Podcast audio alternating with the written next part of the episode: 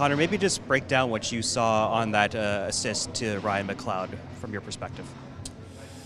Um, yeah, I just you know I kind of was on Chabot right away, and uh, I was just trying to get the puck back somehow and make a chance, and um, yeah, got it back, and you know I didn't like the look I was going to get, and just tried to find. I saw him skating up the ice hard, and I just tried to find him on the backside. Did you see McLeod? Uh, when did you see my I guess, and you thought, okay, I've got some help here. I might have a second option. I saw him when I kind of turned up. When I turned turned up, and then I saw him kind of busting back door and just tried to throw it over there. And I think a little bit lucky. I think Chabot actually played it well, and kind of think it just kind of went through him. But was that kind of the rebound game that this team needed after the Philadelphia game?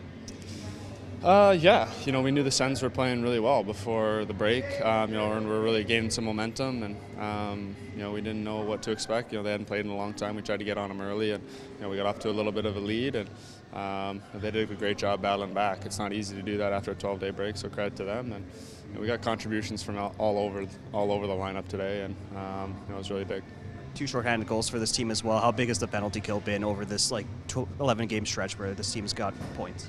Yeah, really big. Um, you know, we've been winning teams get contributions up and down the lineup, and uh, through all three all through, through all three uh, you know areas of the game. You know, the power play, the penalty kill, and, and, and five on five. And um, you know, we've been doing that, and we've been getting good goaltending as well, and um, you know, that helps a lot. What goes through your mind when you see a goalie going off on a stretcher? I know he's on the other team, but anytime you see anybody going off on the stretcher, it doesn't really matter who it is. It's uh, always uh, sickening. Um, you know, obviously we're feeling for him. We're hoping he's okay. Um, you know, we, we, we, had him at camp, I think, uh, a few years ago. So no, I'm just just to, just got to talk to him a little bit, but um, you know, feeling for him and um, and their team. It's always uh, it's always tough when something like that happens.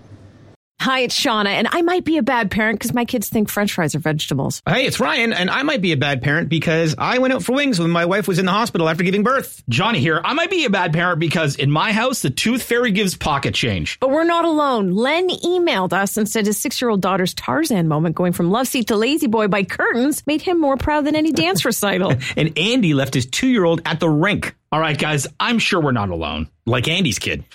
For stories and confessions like this, make sure you check out our podcast. It's called Bad Parents, and it's available wherever you get your podcasts. I left a glove at the rink.